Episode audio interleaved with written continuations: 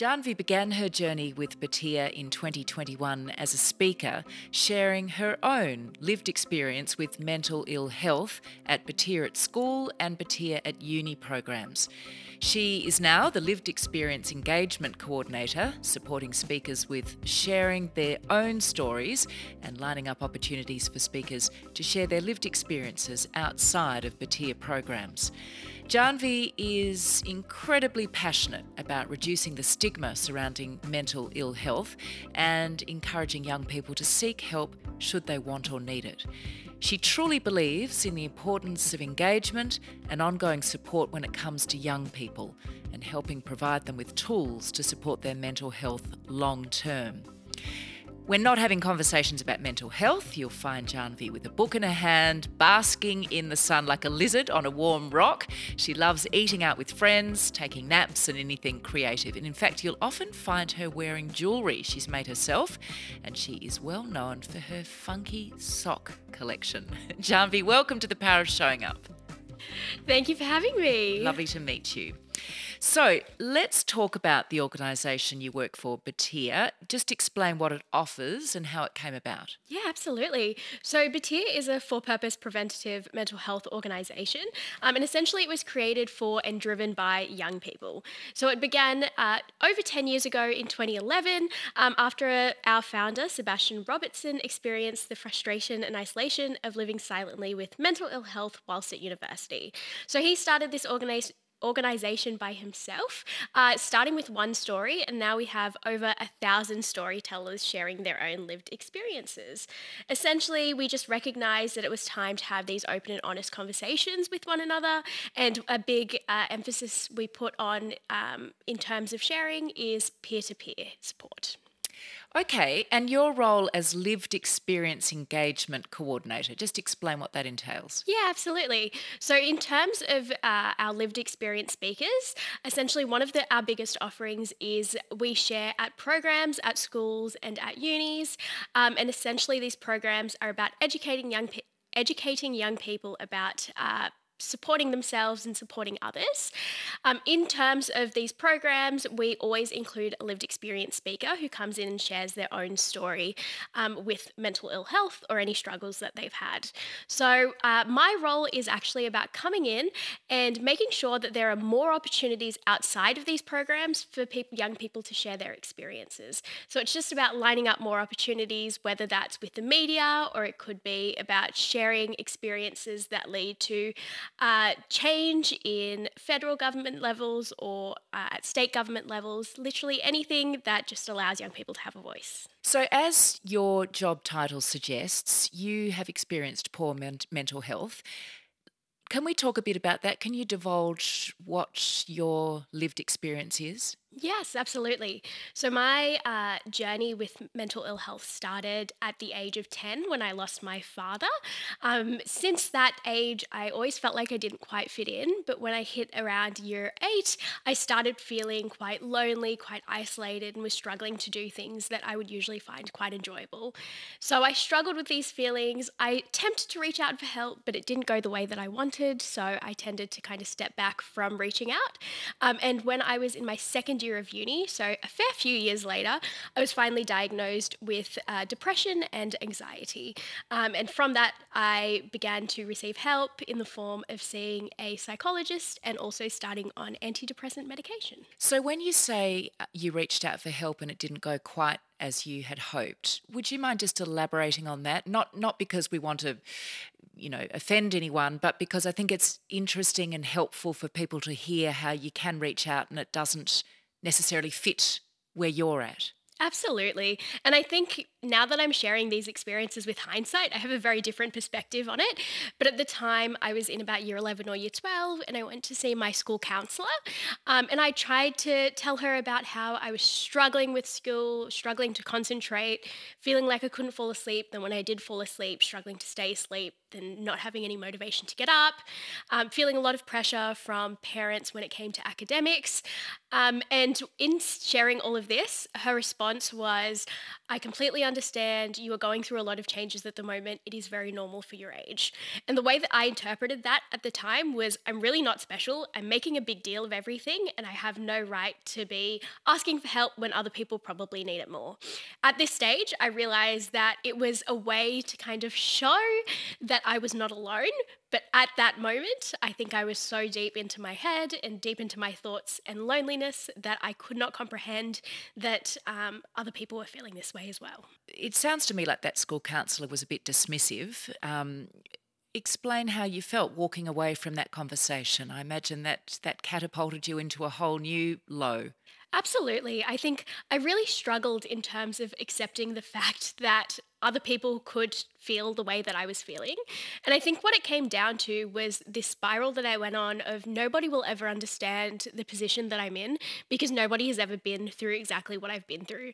And I realize now that that's a matter of uh, nobody else will ever know everything you've been through, but it's about that sense of relatability and understanding and empathy um, of one another that we understand we have common factors that unite us and allow us to relate to one another in the struggles that we face.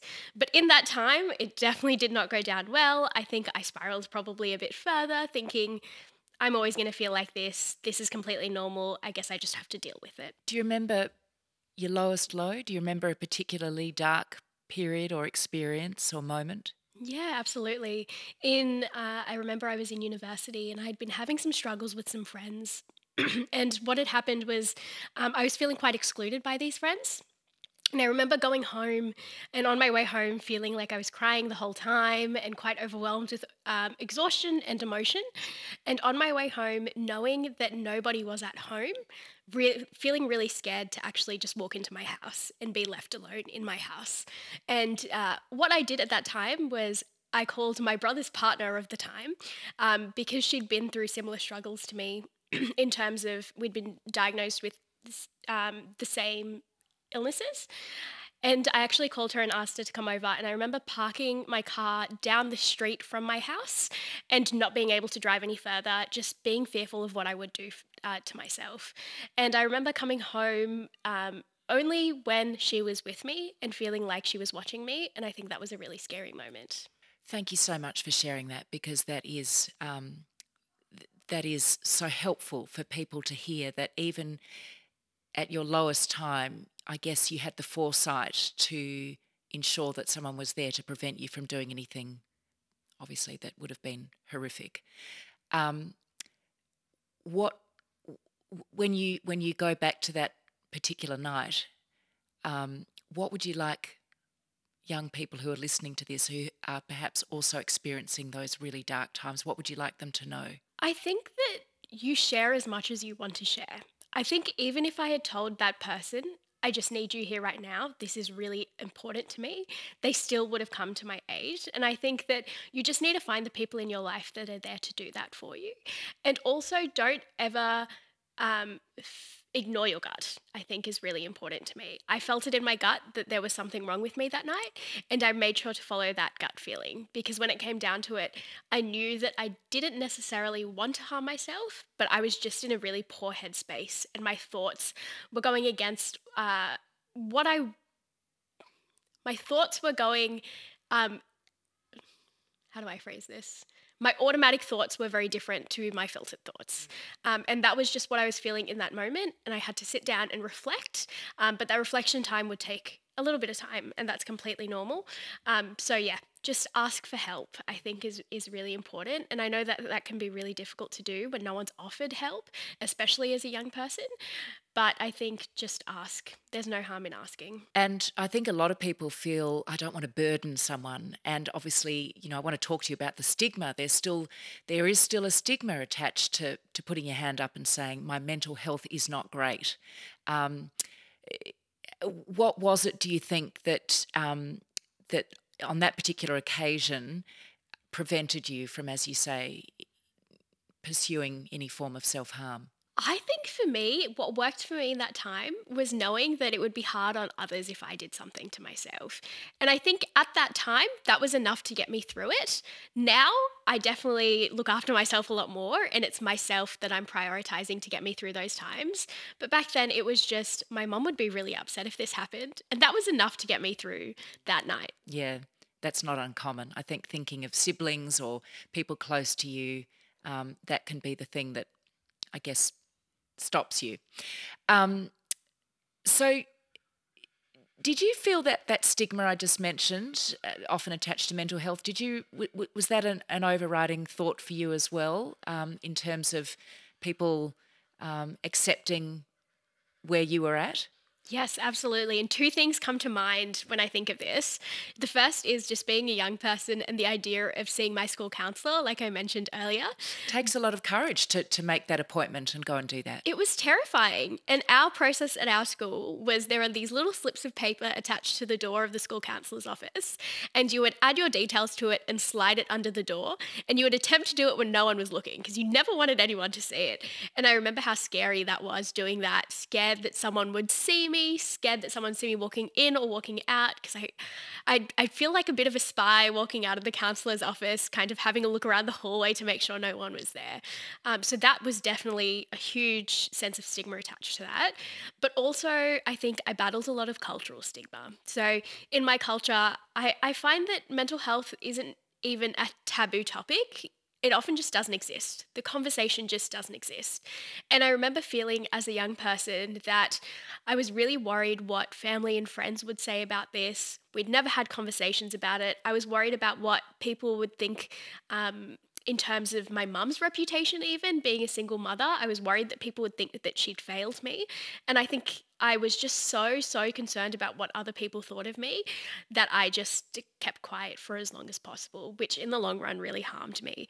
But um, yeah, that's how I felt at the time. And for the sake of our listeners who can't see you, what just explain what is your culture and is that typical within your culture for there to be less recognition of mental ill health? Yes. So I am a Fiji Indian, born in Australia, and I definitely think that it is a huge cultural uh, stigma. I definitely think a lot of people who look like me and are like me face the same struggles. That's interesting. Do you feel um, that that's, that is improving? Obviously, with people who look like you, um, the more they they talk about it, I'm sure it's breaking down barriers. What what's your observation? I definitely think it's a generational thing as well. I think that in my going through these struggles, my mum has learnt a lot about how to talk about it, how to communicate with me, and I think that it'll just work its way down those generations like that. I know myself um, in particular, I will be so sure to open up those conversations to the generation below me because I know that they didn't have those conversations. And I can even give you a little situation that happened with my grandmother, who's no longer with us, um, but she had no idea what depression was. And I remember going to her and telling her that I had been diagnosed with depression. And I explained it as something that was in my brain that made me feel a little bit numb to my emotions. And the best that she could do, which was absolutely amazing at the time, was she knew that almonds were good for the brain. So every time I met up with her, she would meet me with a bowl of almonds, just saying, It's good for your brain, it'll make you feel better. And I remember thinking, the understanding of depression is so poor. Um, to be fair, my grandmother never finished, uh, never went to school past year six, and that was just a cultural thing. But she was really, really trying her best. And I think that that's all that really matters. It's actually a very beautiful gesture. She was trying in her own way to acknowledge that things weren't good and that was her way of, of, of helping to find a solution. Absolutely. I think it was really beautiful and i look upon that with very fond memories. Yeah yeah. So uh, you mentioned that you know you did ultimately seek out professional help and that was transformational in terms of getting the right medication and uh, no doubt having um, some counselling. I think you had some cbt I um, sure did. Yeah. So, share with us what that involved and how much of a difference that made. Yeah, absolutely. I think the idea of reaching out for professional support was so terrifying because I genuinely thought I would just have to go and find my own psychologist. And that was just such a terrifying thought at, you know, 16, 17 years old. And I reached out to a friend who told me, no, you can actually just go to a GP. So I went to the GP I've been seeing since I was a baby and I was diagnosed, like I said, with depression and anxiety. I was given a prescription for my medication and uh, a referral to see a psychologist. And I remember at the time my GP asking, Do you want someone who's more gentle or someone who's more straightforward? And I was instantly like, I want gentle, I want gentle, please. Um, and it paid off. I still see that psychologist to this day. I think CBT was so, so important to me in terms of reframing my thoughts. And like I mentioned, my automatic thoughts were quite different to my filtered thoughts. And I was thinking in a way that I couldn't follow the pattern of. So, um, in terms of CBT, one of the biggest things that I worked on was the idea of catastrophizing. So, anytime anything went wrong, I would think it was the end of the world and I would start to spiral. And slowly, I've built up this toolkit that allows me to kind of think it over. And now, when something goes wrong, I'm able to sit down and go, no, actually, what does this actually lead to, genuinely, realistically, rather than thinking about all of the million possibilities that it could lead to. So, yeah so that was incredibly effective for you. The and we should point out CBT being cognitive behavioural therapy, yes. um, which um, do you know? I even googled that last night just to see how accessible um, that sort of information is, and it's all there. Um, I mean, ultimately, it's wonderful to go and speak to um, a, a, trained professional in the form of a psychologist or psychiatrist, but um, it's interesting that it is becoming so normalized now that you can Google these things and start to get a bit of an understanding of, of how accessible help is. Absolutely. And I think that having these conversations as well just opens up the idea that it is really, really accessible.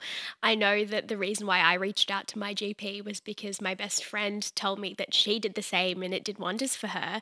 And I thought there's really no harm in trying. So I think, yeah, it's it's phenomenal how accessible this information is now. In terms of breaking down that stigma, um, I mean, you've talked about the, the gaps you encountered being cultural, being a generational thing as well. Uh, where, from your perspective now, do you see the remaining gaps? Where, as a society, could we do better to um, really smash that stigma that's still attached to mental illness? Absolutely. I think that there's a lot more conversation to be had. I think nowadays, uh, sometimes mental illness or mental health can be a bit of a buzzword in that it can feel a bit performative. Uh, and what I mean by that is we say that we're really supportive of people, but sometimes actions don't quite follow those words. I think learning to communicate in a really healthy way is going to be a start to that in terms of just figuring out what works for people, having a bit of empathy, opening up those conversations, not necessarily to have in that moment, but having a pathway to follow if you ever need to have that conversation in the future is really going to reduce that stigma. I think that the programs that we do at Batyr as well uh, really open up this um, beautiful conversation and allow young people to see themselves in other people, in their peers. And I remember even sharing in a program myself at school where I talked about how uh, mental health is. T- just not talked about my culture and seeing all these girls who look like me just nodding away and then looking at each other and going, Oh, you're nodding too we are the same. We have this in common. And allowing them to open up conversations with each other. Oh, Janvi, that's t- just so wonderful. And it's so evident to me that you are brimming with so much enthusiasm and passion about this and wanting to, as you say, smash those stigmas and really listen and, and help young people. How do you maintain your mental well-being these days, day to day? I find it so important to set myself up for the future. So, what I mean by that is, I think in the past I would have reacted quite. Um, reacted quite reactively is a very poor way to say it, but um, kind of dealt with it as it came. Nowadays, I kind of put things in place in the future to allow myself to maintain um, a relatively stable mood. So, by that I mean, if I notice that there's a period of time coming up where I haven't made any plans with friends, I'll tee up some plans with friends. If I find that I'm coming up to a time when I have a really busy time at work and I know I'm going to be struggling through that, I'll make sure that I ask my mum to call me during that week so I don't have to reach out to her. So it's just about planning those things in advance. But I also think what um, some of the really important things to me are still seeing my psychologist on a regular basis and setting myself up so I never miss my medication because I know that can really throw me off. Okay, so you're very proactive. Um, and I just wanted to touch on that. Um, you know, you talked earlier about choosing a psychologist. I think it's so important for people to understand that you can. Um, you can have an experience that just isn't right, that just doesn't feel right. It's a bit like choosing a GP. If you don't have that connection, that's okay. You move on and you find someone else. It doesn't necessarily mean there's anything wrong. It's just that you've got to, there's got to be a connection. Absolutely. I think that you've got to feel safe and comfortable with the person that you're talking to. Otherwise, it's not just, it's absolutely not going to go the way that you would have hoped. And I actually find similar things uh, when it comes to medication, which I'd love to share, which is that when I first got a prescription to an antidepressant, uh, sorry, when I first got a prescription for an antidepressant, uh, it actually did the absolute opposite of what I'd hoped. And after three weeks, I was feeling more suicidal than I'd ever felt before. Um, and I was really struggling with that suicidal ideation. And so I had to jump off that. And I remember thinking, oh no, medication just doesn't work for me. I'm so scared. And I went back to my GP and I said, no, I'm really determined though. I'm determined to find something that works for me. And the second medication I tried is the one that I'm still on to this day. And now it's been, you know, four or five years. So I think that the same thing applies to medication as well, but you really, really just have to find what works for you and you have to be you can't be too scared. I know it can be a really scary process, but the people around you who are supporting you, whether that's your doctors, your friends, your family, are really trying to be there for you, trying their best. So I think we have to to compromise and meet in the middle and just try different things. That is excellent advice. What I also wanted to ask you is what would be your suggestion um, when there might be someone in your life who you suspect is struggling? Um, do you have any advice on how you broach that topic with someone, particularly a peer? You know, and I'm assuming where a lot of people listening to, to us are, young people. How would you go about that if you had someone in your life who you thought needed some assistance? I think you just need to approach it with a sense of empathy. You can't go in as if it's an interrogation, hoping that they'll give you answers straight away. There's no guarantee that you're the person that they want to talk to, there's no guarantee that they're ready to talk. I think just opening up with what you've seen in terms of their changes is really important. Making sure that you're in a safe environment, a private environment, and just saying, hey, I noticed you haven't been eating much recently. I just wanted to check in and make sure that, that everything's all good, can be really, really a simple way to start those conversations, just noticing the differences. And that is usually what it is that signifies that something's not quite right. It is those differences. Hey, I noticed that you're not coming out with us as much. Is it because we're going to places that you don't want to go to? Or is there something more going on? You don't need to share with me right now, but I just want to let you know that if you ever do want to talk, I am absolutely here for it. Just shoot me a text. Mm. And even teeing up, you know, uh, do you want to talk right now? No, I don't. Do you want to set up a time to talk later? Maybe they'll say yes, maybe they'll say no, but you know that you've tried and you know you've opened up this tunnel that they can come back through when they do want to come through. Yeah, that that makes enormous sense. So it's it's saying I'm available when you're ready. Absolutely. And I care. Yeah, and offering practical help is really important as well. I know that when I was going through really tough times, stuff like looking after myself, whether it was keeping a clean room or doing my dishes, was really tough. And so when my friends would come over and just fold clothes with me, I felt so supported. Oh, I love that. it was it a really wholesome as, experience. Yeah, it's just something as simple as that. It's being together and, and as you say, perhaps decluttering, which is always helpful. Janvi, you'd be familiar with Raise. Um, talk to me about mentors in your life. Have there been people who have been sort of regular touchstones for you, or where does that sit? Yes, absolutely. I think um, the friend that I mentioned earlier who recommended that I go to the GP is one of the most important people in my life. And the reason why I reached out was because she herself was so, so open about seeing her own psychologist. I remember she used to go, Oh, I'm going to see Liv today. And it took me about six months to realize that Liv was actually her therapist. Um, but she talked about it so openly about that, about taking medication. And I think her opening up allowed me to open up and be who I am he- here today. And she's still very much a huge support in my life, one of the first people I go to when I need someone to talk to. But also, I really love that she prioritizes herself and she does it when she's in a space to be able to listen to what I'm sharing um, with her as well. So I think we have this really beautiful. Um, we look after ourselves first, but we definitely still look after each other, and we do it in a way that's really safe and healthy for both of us. How wonderful. Well, thank you so much for sharing so much of yourself, your lived experience with us today. Um, as I say, you are just brimming with um, with excitement and um, clearly a strong desire to help other young people who have experienced um, ill mental health. So, thank you so much for talking to us today, Janvi. It's been a great pleasure. Thank you for having me.